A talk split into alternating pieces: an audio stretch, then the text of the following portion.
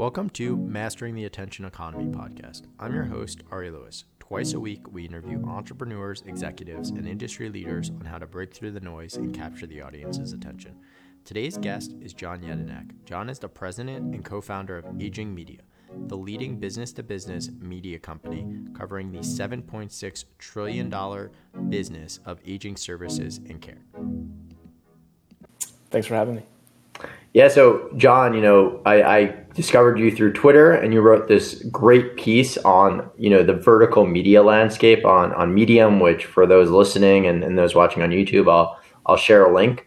But let's start there. Can you talk about sort of your thesis behind vertical media and how it led you to founding Aging Media?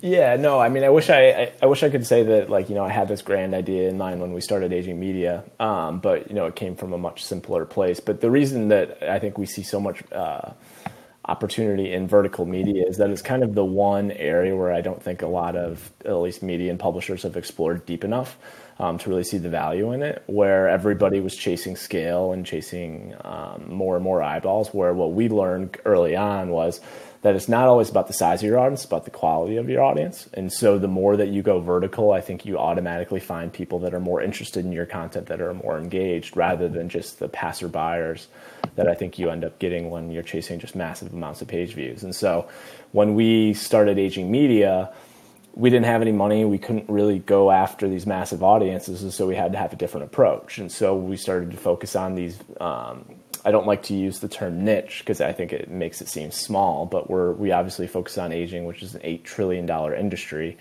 and each of our verticals can be anywhere from twenty billion to you know probably I'd say upwards of a two hundred billion dollar industry. And so what we've done is we start to really look for we try and find the highest quality list of people or build a high quality list um, slow not necessarily slowly but a high quality list of people that are really influencing the industries that we cover and to do that, you need exclusive content and content that's not out there. And so we create exclusive uh, insights and analysis that people can't find anywhere else. And you start to attract those people. And so it's much more about the quality of your audience rather than the size of your audience when you get into B2B and vertical media.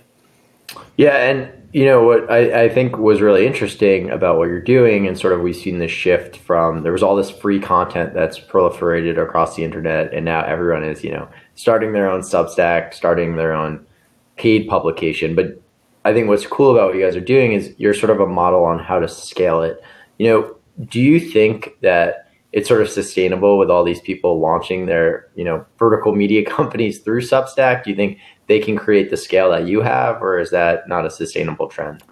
Yeah, I think Substacks are. I don't know. I was talking to a buddy of mine about this. Substack is a great way for individual people to launch, uh, you know, media companies that they want to pay the bills. In my opinion, um, if you want to start to really build something bigger, I think you need to actually have people. I mean, I think there's only so many Ben, ben Thomases or Ben Thompsons of the world building Stratecheries that are making millions of dollars, and I have mad amounts of respect for what he's done and what he's built. But I don't think there's necessarily thousands of those out there. Um, and so I think it's one of those where I actually really like Substack. I think from a B2B and a vertical media standpoint, it's a great place to start. But if you really start to gain traction, I'd be shocked that you don't want to own the control process, uh, own the whole process from there, and maybe you wouldn't rely on Substack. But maybe they start to build out, you know, tools that enable you to make even more money. Um, but at the end of the day, I mean, I think all the Substack is just it's a great way for individual journalists and individual creators to get started fast and easy, and to really focus on what they do best, which is create. And I, I think it's it's brilliant. It's simple.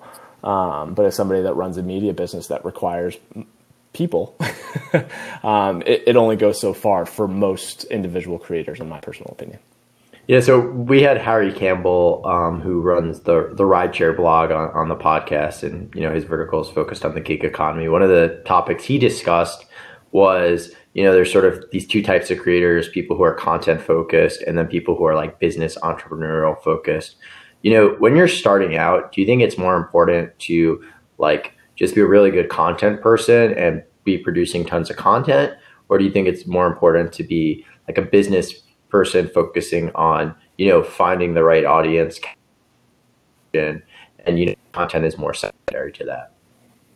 you know, I, I, I think you always have to lead with the content, but I'd also preface that with that I think you need a little bit of both to be successful. You need to be good at content, but then you also have to have a certain amount of business sense to be able to monetize it where you know at the end of the day everything that we do all starts with the editorial and the content. And i think i was lucky enough when we got started i was just a one man band. So that's why i think i feel relatively personally attached to the substack stuff because it's like my people you know people just like me uh, that got started. But I, I i won't necessarily say i'm a gifted editorial person but i was good enough to get it started.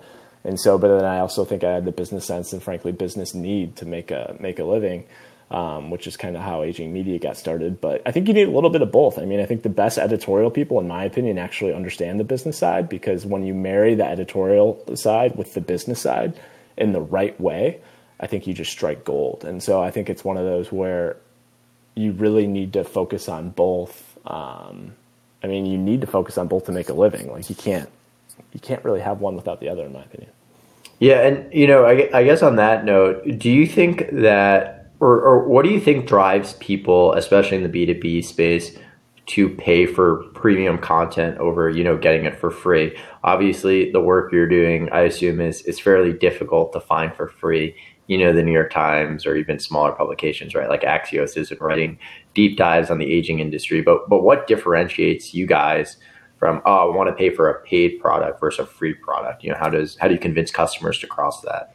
So our main product is actually free, and then we have other ways that we monetize through events, through paid research products, through uh, you know paid webinars, virtual events now with COVID, obviously. Um, but so ours is kind of like top of the funnel. The free content's what gets you hooked, and then we have a lot of services that we then offer to you to monetize you in different ways. So.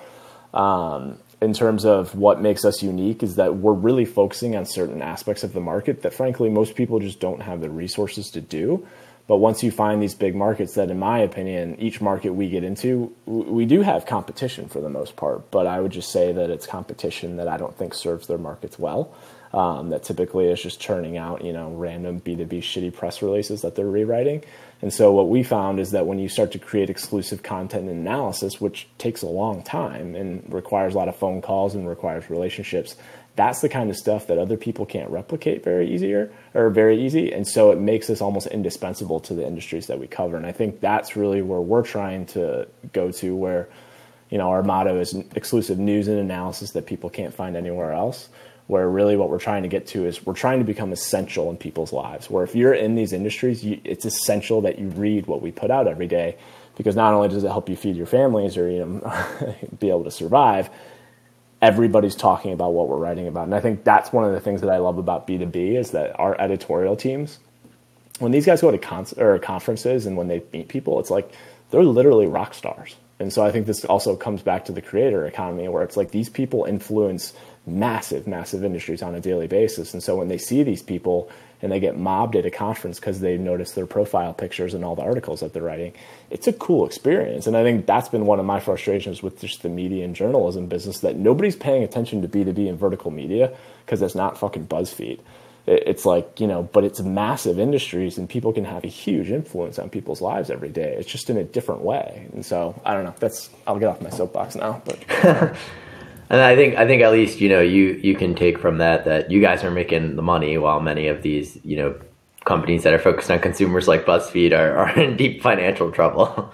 yeah, like I, I, I honestly I don't know their financial position. Doesn't sound great, but like I'm not gonna say I'm smart. I mean I I wouldn't know how to do that per se. I mean, what we've always, you know, I think when you don't have a lot of money, you have to make wise decisions. And so I think, you know, we made decisions that we wanted to and scale something we, that was never achievable for us, especially when people were raising a bunch of money. But um, I think the future of just media in general is going to be vertical and niche because um, there can only be so many huge sites, in my opinion. But the rest is open, you know, it's open season.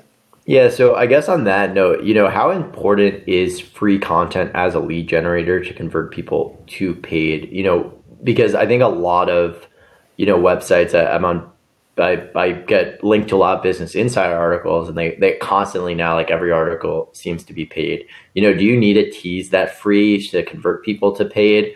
Do you see models where it's like exclusively paid and there is no, you know, free content at all? What, you know, what's the balance there?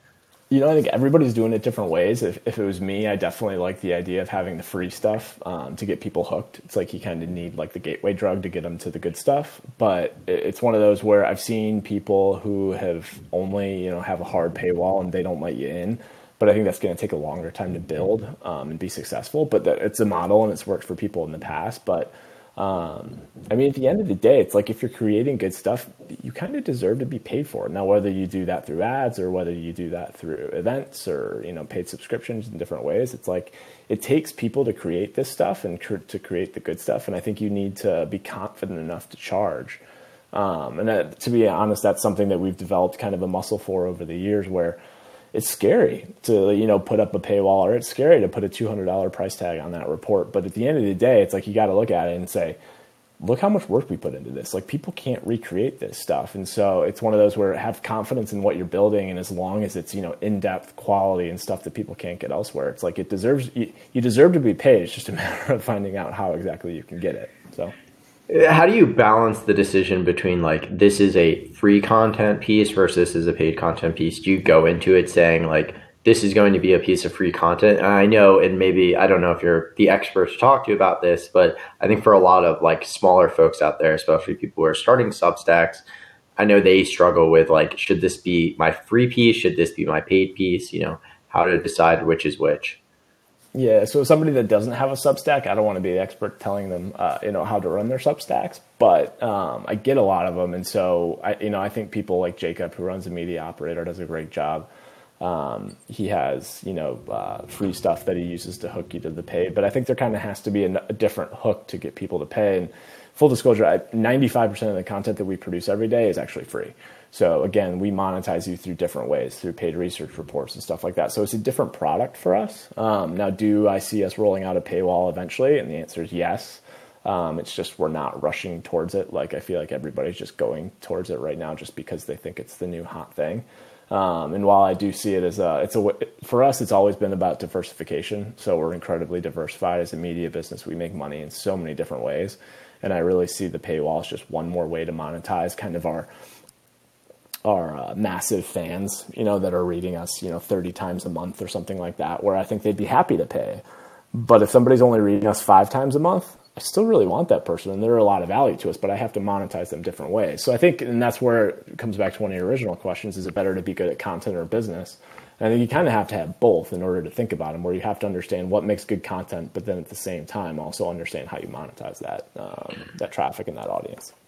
Yeah, so you know, you, you talked about monetization and sort of diversifying revenue streams. You know, how how important is it for folks to rely on other revenue streams, right? Like, you know, I talked about the attention economy, and one of the things that seems to be a recurring theme is don't be relying on ads. You know, ad supported businesses, especially in vertical media, is not going to work. You know, can you dive deeper? I know you touched on it, like some of your other you know revenue streams and why it's important to diversify. Yeah, so I'm not actually anti-ad. I think people that are anti-ad are anti-revenue, um, in my opinion, and I don't think that's a good way to build a business. So I mean, now our display ads, you know, with the 300 by 250 banner, gonna, you know, are they gonna solve the all the problems? Absolutely not. But you know, if you have that option, get the money. Um, but I think it's one of those where we look at we have a lot of success with like email text ads. So people, you know, simple text ads with a really good call to action are kind of they've come back into vogue.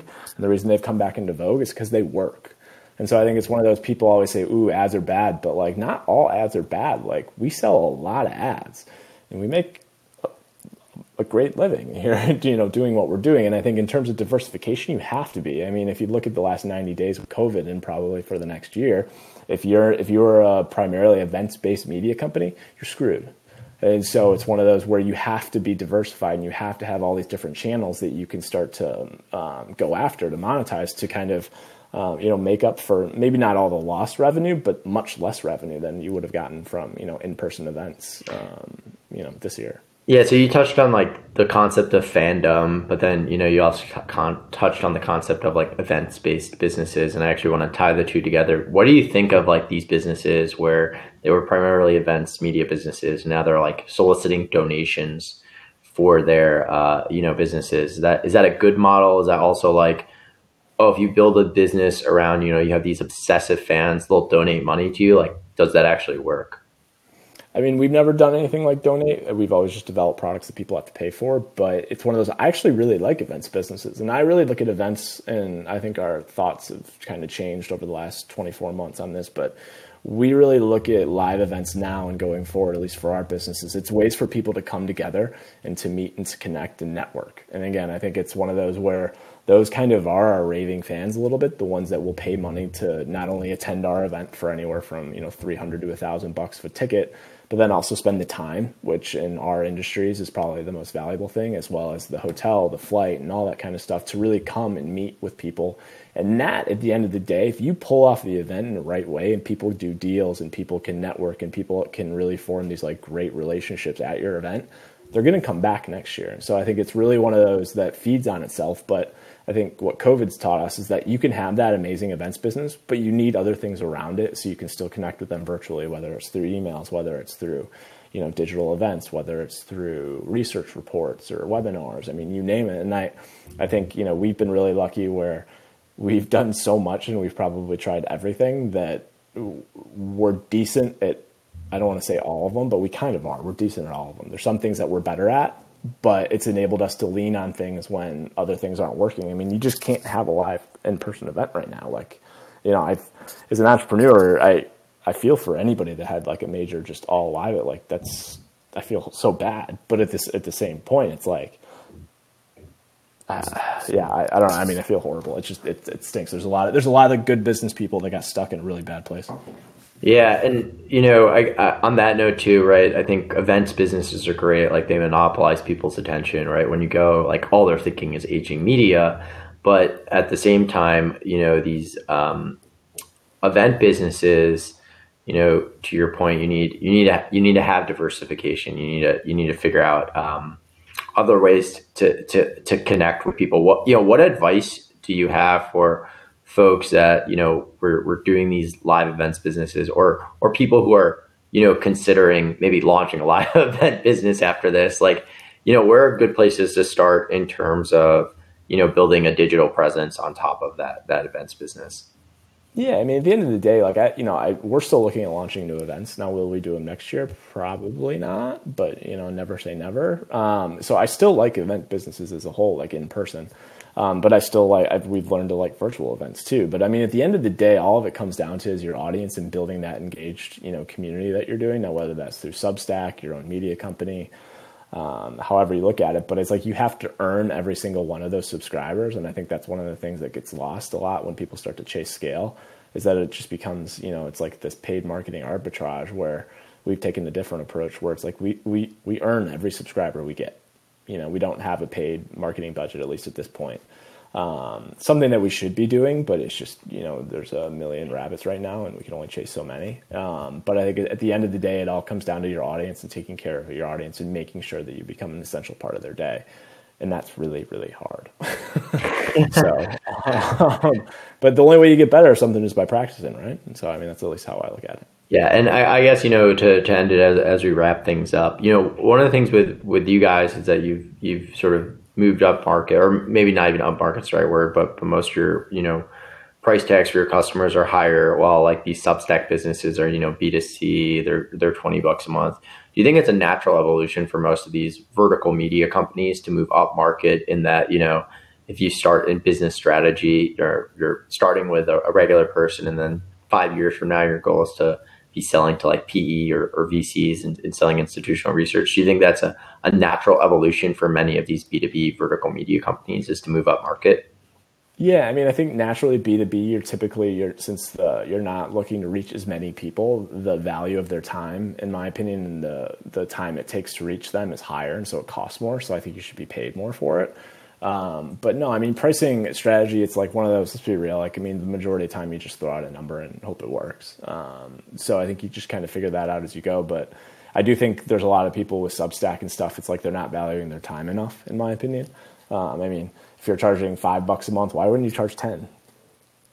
Like, you know, people really get that, but like, there's not that much of a difference. And so I think it's one of those, but if you have a thousand people and there's a, there's a big number there, like that, that changes things. And so, I, I actually have um, friends um, that are looking to start one, and they're like throwing pricing out at me. I'm like, back into the number that you need to leave or to live like the life that you want to live and then figure out okay i need a thousand people at this price to hit that number. And i feel like that's always a good place to start. At least that's how i'd approach it. It's like what do i need to live a happy life? And then i try and back into it that way. But i think that first thousand people whether you're doing a substack or whether you're building a media company is so hard to do um, if you're not just you know funneling it with a bunch of paid ads that once you get to a thousand i think that's where you start to really see some success yeah, that, that's a great framework to, to think about it. But John, you know, really want to thank you for for coming on the podcast today. Um, you know, just for for those listening, to, those watching, you know, can you tell us uh, where where can they find you on the internet? You know, where can they find Aging Media?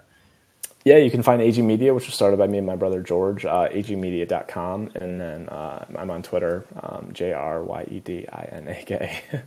um, just uh, yeah, feel free to reach out. Thanks. Great, and the, the links will, will be in the, the show notes and and on the, the YouTube channel. Well, thanks everyone for for joining, and until next time, I'll, I'll see you then.